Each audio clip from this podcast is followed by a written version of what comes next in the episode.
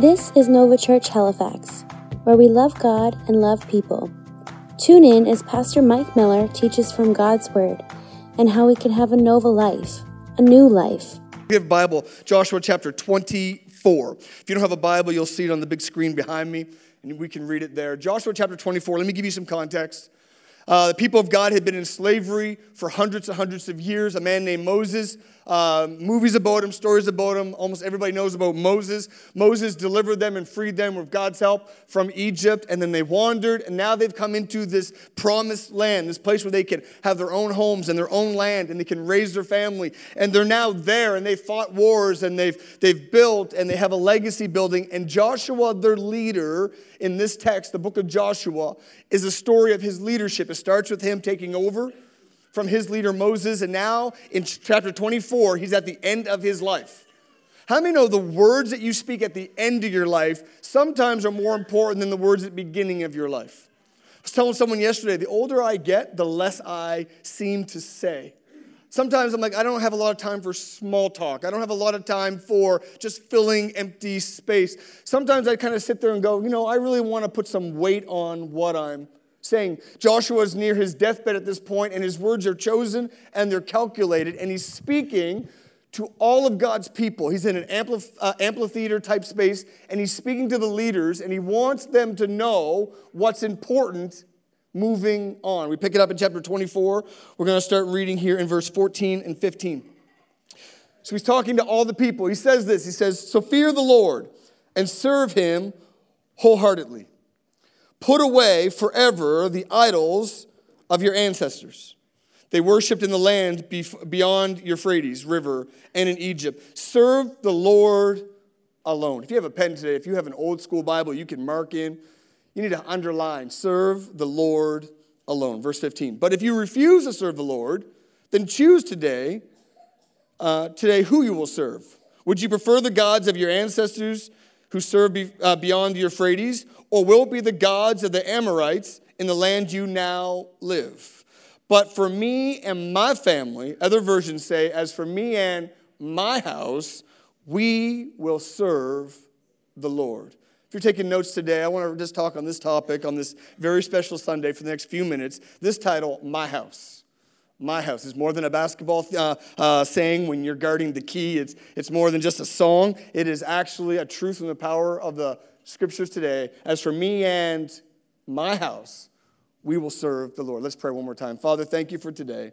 God, I thank you for your word. I thank you that, Father, we're not just into motivational talks, we're not just into motivational music. Father, we believe there is power whenever you connect with us. Father, we're thankful for today that you're here.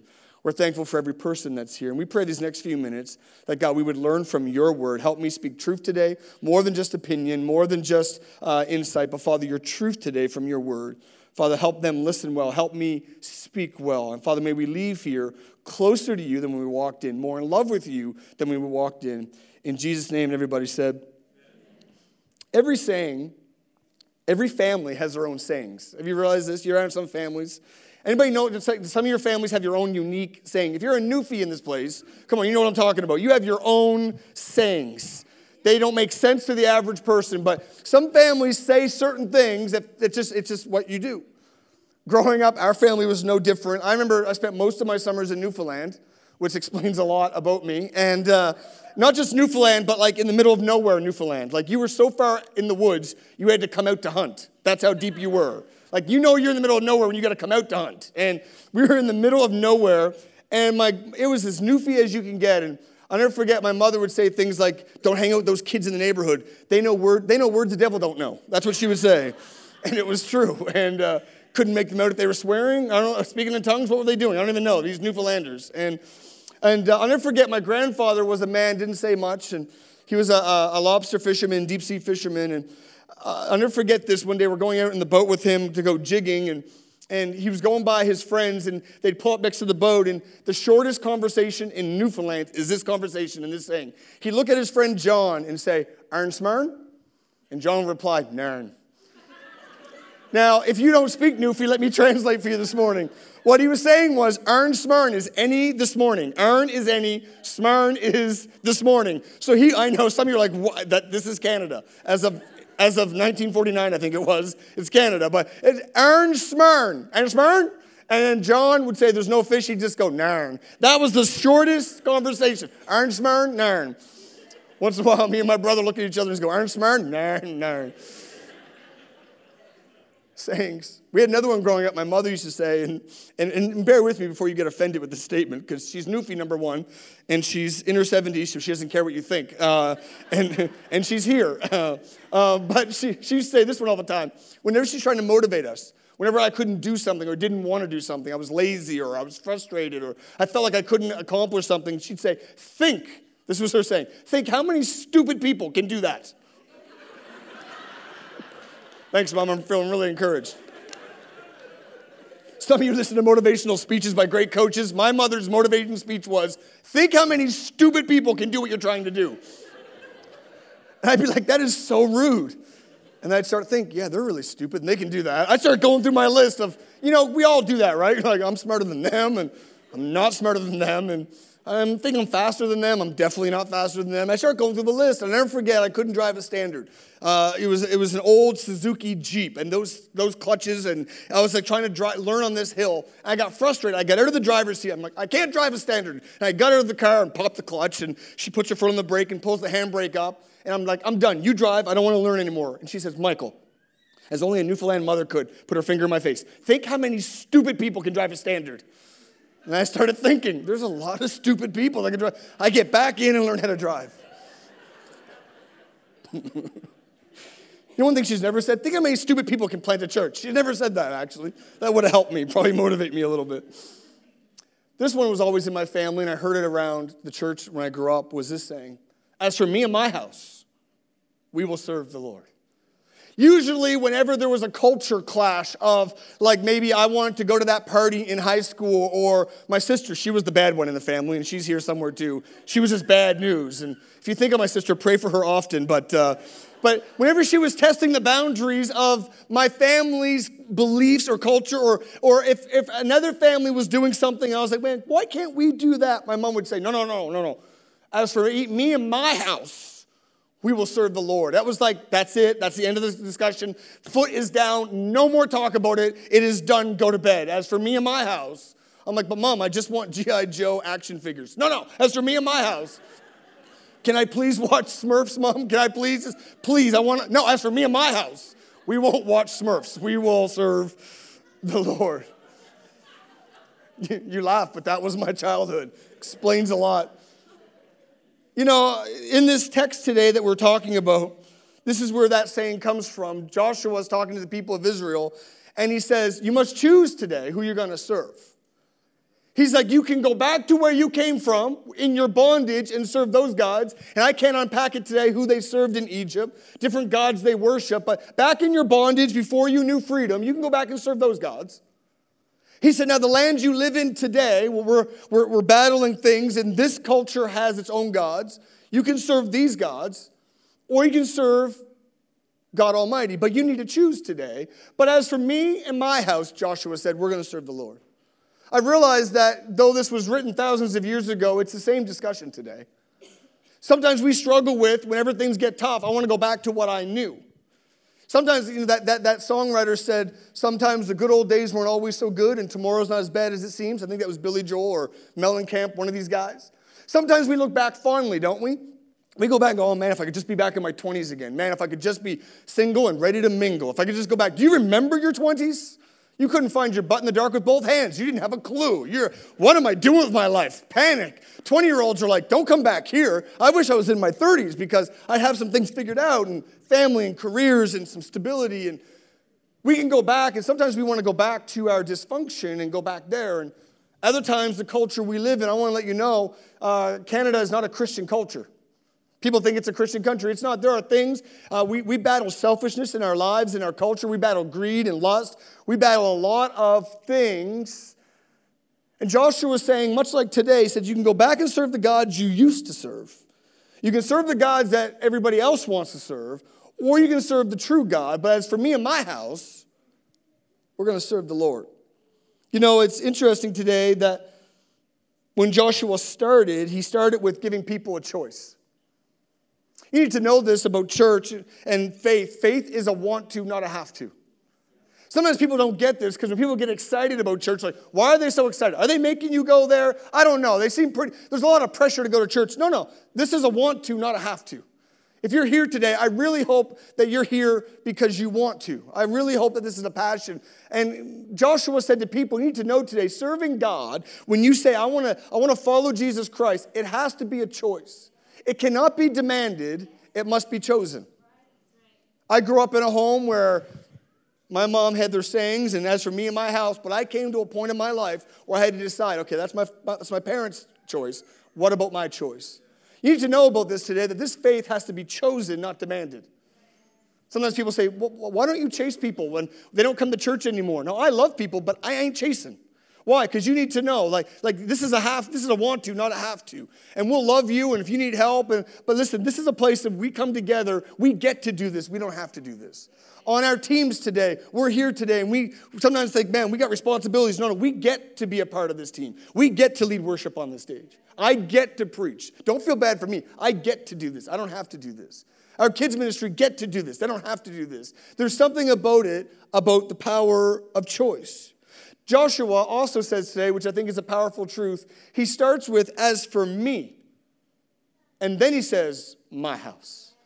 I want to remind you whether you're a parent or a leader, it always is an individual decision before it becomes a, a corporate suggestion. Joshua starts, he didn't say, No, no, my family's going to serve God. He didn't say, No, you all need to serve God. He says, As for me, oh, my friends, I don't want to be a full time pastor and a part time disciple. I don't want to be a full time uh, uh, uh, uh, person on a stage preaching the gospel and a part time follower of Jesus Christ. As for me, forget Nova Church, forget Nancy and my kids. As for me, I choose today to serve God. It's always a personal decision. And today I want to remind you that we get to do this, but we all have to make that decision. And then he goes on and says, I've decided, but as for my house, we will serve the Lord. And there is a power in this today of this saying, as for me and my house, uh, we must personally choose if we're going to serve God. And you need to know this, parents especially. At some point, your kids will have to make their own choice about this. And the truth in this is this that their choice down the road when they decide whether to serve God or serve something else, and we're all serve something. We'll serve fame, we'll serve money, we'll serve sex, we'll serve regret, we'll serve pain. Everybody's serving something. But your kids will have to make their own decision, but it will largely be based off of the God you show them. Here's what I've learned in my life faith is more caught than taught. Have you realized that yet? Faith, we believe in teaching and sound doctrine and unpacking scriptures, but most of my faith was caught from my parents than taught by my parents. You ever find yourself acting like your parents? Sitting like your parents? I'll be, I'll be sitting somewhere and my sister will be there and she goes, Oh, you look so much like dad right now. And I love my father, but I'll quickly straighten up my back. I'm like, No, I don't, right? Why is that? I'll say a joke and people are like, You are so corny, just like your father. I'm like, no, I'm not. The difference between me and my father's jokes is mine are funny because I'm in denial. But the truth is, my humor is very much like my father's. I was looking at my hands the other day. I was looking at my hands. I'm like, I see more of my father's hands than my own hands the older I get. Isn't it interesting that most times we walk a certain way? You ever meet somebody and go, I knew you were from that family by the way you walked? You ever see the kids walking around here? They walk just like their parents. They walk, and you're like, I, I knew that was your kid. They talk a certain, they dress a certain way, they act a certain way. You're like, man, I, I knew, I knew I, I knew your father. I knew your mother. I knew your brother. Why? Because I realized that most of this is more caught than taught. Faith is the exact same thing.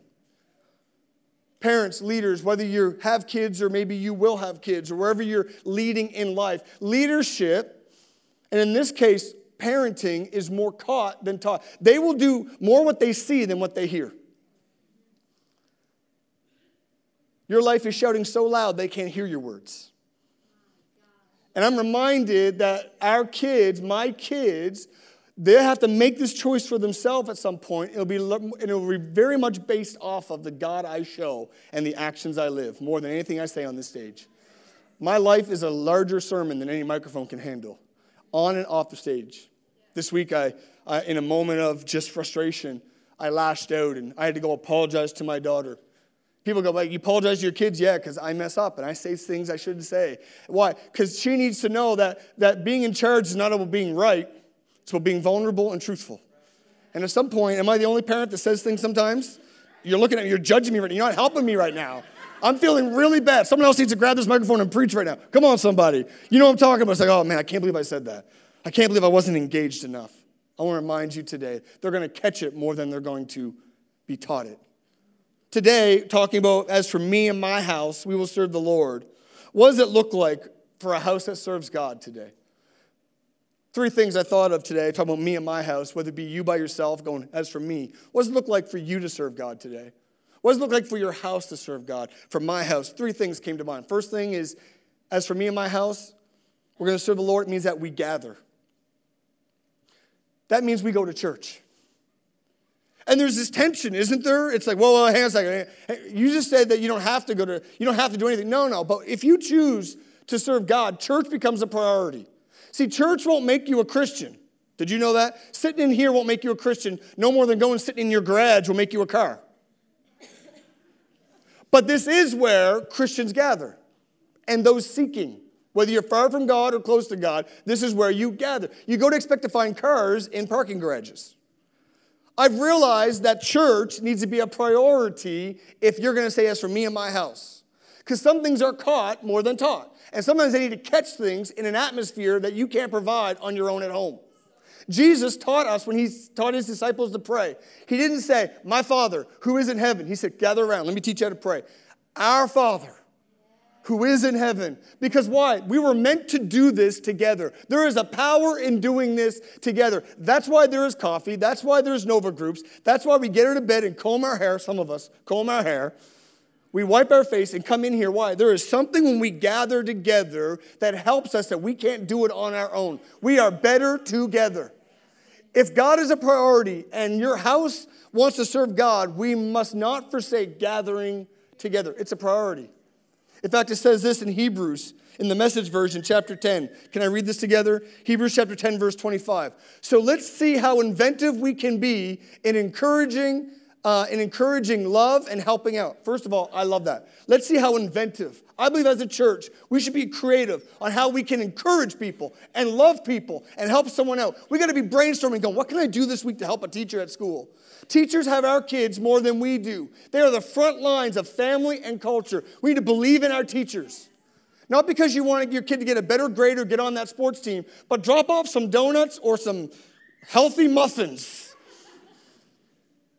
Sometimes our teachers only hear from us when we're not pleased with them, but sometimes we need to hear from them and say, hey, You're doing a great job, and my kids loved your class. And we need to think of inventive ways to bless teachers and law enforcement and principals and government and parents and teenagers. And we got to be sitting around brainstorming not how to dig up hurts from the past, but how, to, how can we encourage somebody, love somebody, help somebody? Let's get inventive, let's get creative about this. Then it says, not avoiding worshiping together as some do, but spurring each other on, especially as we see the big day approaching. I love that. Worshiping together and spurring each other on. I'll tell you, some days I walk in here, I know I'm the preacher, but some days I walk in here and I'm not on top of the world, the world's on top of me. And all of a sudden I run into somebody here. I run into Michelle. He just came back from out west, and I see the, the, the fire in his eyes and the joy in it. I'm like, it's good to be in church today. I see Sherry. It's a little more difficult for you to get to church, Sherry, than the average person. She comes in here, doesn't want anything, doesn't need anything, just smiling, gives the best hugs. And I'm like, you know what? You're spurring me on today, Sherry. I feel like I got some joy in my joy, joy, joy, joy down in my heart. I see some of these teens that come and help us set up. I'm like, oh, it's good to be here. If they can do it, I can do it. I see some of you no hair and gray hair. I'm thinking, you got more aches and pains. You think, no, no, no, no, I need to come to church. And you spur me on. There's something about coming together. Gathering matters if God is a priority in your life. He matters. And we need to get our families in this atmosphere. It changes things. It's a together thing. As for me and my house, it's a together thing. There's something about being together. That's why Thanksgiving is together. That's why Christmas is together. That's why we celebrate together. Church is a together thing. Faith is a together thing. It's a priority in our life. For me and my house, I have to choose for myself but I'm bringing my house with me. You better believe it. Me and Nancy got married. We said, As for me, she said, As for me, we're going to serve the Lord. And then we said, As for our house, my house, we will serve the Lord. The second thing that's a priority, as for me and my house, is our commitment to grow. It grows. It grows. Committed to growing in our love for God and our love for people. You need to know this today. 2 Peter 3 9, 18. Rather, you must grow in the grace and the knowledge of our Lord and Savior, Jesus Christ. All glory to Him, both now and forever. Amen. Listen, faith is not a box you check, it's a journey you walk. This is the difference between religion and faith. Religion is, I went to church. I, make no mistake, people do this here. I've done that in my life. I'm not, I went to church. I checked that box. Check. Laundry, check. Oil change, check. Went to church, check. Faith is not a box you check, it's a journey you walk. We are committed to growing. I was talking to this preacher, uh, pastor from Ontario yesterday. He's like, Mike, I'm committed. We're telling our people to grow. I'm committed to keep growing as a leader. I'm trying to preach without notes. I'm trying to pray more. I'm trying to lean in and understand more. I want to know God more. He says, I'm committed. Though I'm leading this church of thousands, I'm committed to not stop growing. Let it be said, as for me and my house, we are committed to growing. I want to pray more efficiently than I did last year. I want to risk more than I risked last year. I want to give more of my time and of grace and of love and of finances than I did last year. I want to know His voice clearer. I want to love people better. I want to grow in this. As for me and my house, we are committed to growing. That means we're going to push ourselves. That means we're going to stretch ourselves. That means we're going to lean in and step out and dare God to show off. Can I encourage you? As for me and my house, to serve the Lord means I'm going to grow. The scripture says, be committed. It says, rather, you must grow. So many times, churches, even in my own life, we get stuck going, I, I, checked the box, I showed up, and we're there for 20 years, 15 years, 40 years, but we don't grow. We were miserable when we walked in, and we're miserable now. Thinking, I made the church. Listen, attendance is one thing but there's a growth that needs to happen. Oh God, may I be stronger. May I be more loving. May I be more forgiving. May I be quicker to say I'm sorry this year than I was last year. Committed to growth. Third thing today is we're committed to celebrating and walking in grace. Grace, there's a word, isn't it? Grace. I always love when I meet people named Grace because it's an amazing word. Grace gets misdefined and people filter it and use it in different ways. Let me define grace for you today. Grace defined is this unearned and undeserving favor of God to those far from Him. That means you can't earn it. Grace, you can't deserve it. You can't work up to it. Grace means you, you don't even deserve it. You haven't worked for it. You're not good enough. You're not smart enough. It's undeserved. That's what gifts are when I give my kids Christmas gifts and birthday gifts, it's not like, thank you for this. I know I took the garbage out five times last week, and I know I've been a really good kid, and, and, and I, I know that I've made my bed, and I said I love you three times a day. I give you three hugs each day, and I really feel like this is, I deserve this Christmas gift. It's like a good Christmas gift leaves you speechless. It's like, oh, wow, really? You shouldn't have. How did you, how did you hide? Where did this, how did you order? When did this, I don't, I can't believe you knew I wanted this. It's like, wow, I'm overwhelmed. Why? It's not like, yeah, I was expecting this. It's about time I get paid. No, no, paid wages are what you deserve. Grace is what you don't. The Bible says the wages of sin is death. Listen, sin will give you, payday's coming, you get what you deserve. Grace is what you don't deserve. Grace is what you have not earned. Grace is undeserving. Grace is the acceptance of God while still in the mud of your sin. But it's also the power to get out of it. Grace is not just the past. Some people go, yeah, I'm, I'm living in sin. I'm just doing my own thing. But grace, God covers me. God loves me wherever I am. He accepts me wherever I am. That's true. But that's only half of grace. Grace is not just to love you in the mud, it's also the power to get you out of it. I think of it this way grace is not a parking pass to stay in the ditch, it's the four wheel drive to get out of the ditch. Grace says, I see you in the ditch, I accept you in the ditch, I love you in the mud and the pain, but I also have power available to get you out of the ditch, out of the mud, get you back on the road, and growing in your faith. That's what grace is. Grace is the unearned, unmerited favor of God and the power to move out of it. The mud you're in. We are committed to grace. And when you say, as for me and my house, what you're saying is, we're committed to grace from God. Oh, this is so good. But also for others. That means God, I need your acceptance when I mess up. Some of you today, you're sitting there going, man, if you knew where I was last night, like, I, I can't believe I'm in church right now. Last night is still on me. You're in the right place. You're sitting there going, oh man, I, I, I drove in in a nice car and I, I'm wearing nice clothes. My life is a mess right now. There's no mud on my shoes, but I feel like there's mud all up in my life. You are in the right place right now. But the grace of God is not just accepting you where you are, there's also a hope and a promise that there's power to get you out of that mud. We to sing this song, out of the miry clay. And then he set my feet on a rock. God loved you in the mud, but he set you on a rock. He loved you in the ditch, but he got you back on the road. The grace of God is acceptance where you are, but the power to take you higher. I want that from God, but I also want to have more of that for others. That means we love people right where they are. And then we're inventive and we're creative in ways to help them get from where they are to where they need to be. That means other people, when they fail, you're going, I can't believe they said that. I can't believe they hurt me. Yeah, they're in their mud right now. They're in some pain.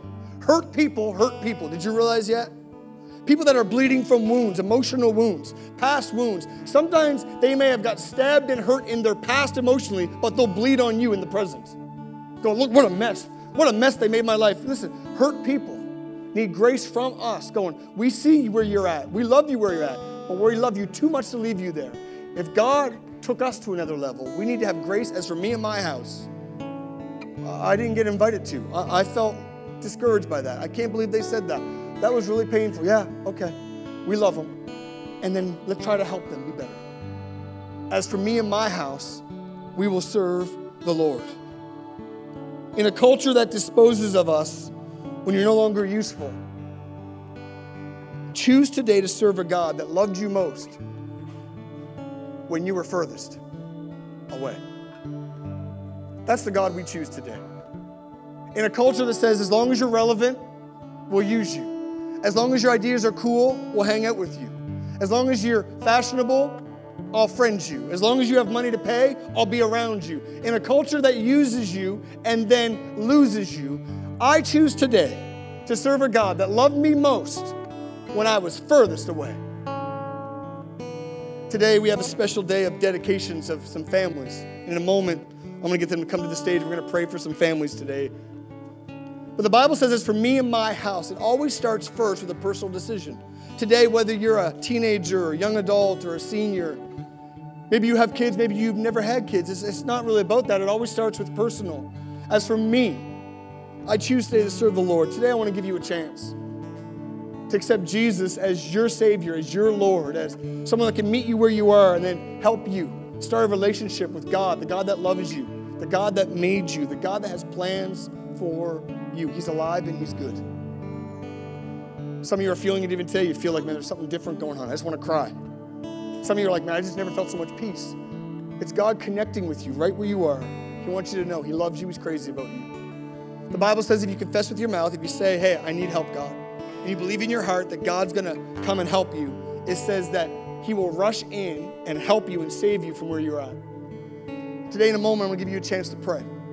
Say, Mike, I've never given my life to Jesus Christ. I've never, I've never said publicly, you know what, I want to serve God. If you could just bow your heads just for a moment and close your eyes and make this a private moment.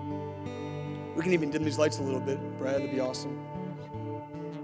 In a moment, I'm going to ask you to raise your hand if you want me to pray for you. That's all I'm going to do on the count of three. You're just going to raise your hand. I'm, going to, just going to pray for you and believe today. You're going to say, as for me, I want to serve the Lord. Today, some of you, it's a new start, it's a fresh beginning. Some of you didn't see it coming on a Sunday morning. You thought it was just a regular Sunday, checking a box and going to church. Finally, going with that friend that invited you. But today, a miracle can happen, and grace can rush in, and God can love you right where you are and help your tomorrows. If you want prayer today, on the count of three, one, if that's you, today is your day. Two, God is so good. He loves you right where you are. If that's you, three, just slide your hand up all over this place as high as you can. I see that hand. I see you put it right back down. I see that hand. I see that hand. You put it right back down. You put it right back down. We're going to pray today. As for me, as for me, we will serve the Lord. Amen. Can we pray together? Father, I thank you for this day. God, I thank you that you said you're as close as the mention of your name. Even now, we feel your presence. We feel your goodness. God, I pray for those that raise their hands today, to be more than just raising their hand in a moment, But God, you said that you would rush into that moment, that you'd be close. And I pray right now for every person that said, God, as for me today, I want to serve you. I pray right now that you would rush in. Father, forgive us for our sin. Forgive us for our choices that were far from you. And today we acknowledge that you are God, you are good, and we need your help. God, would you make yourself known? Would you make yourself real? Would you become Lord of their life? In Jesus' name. And everybody said,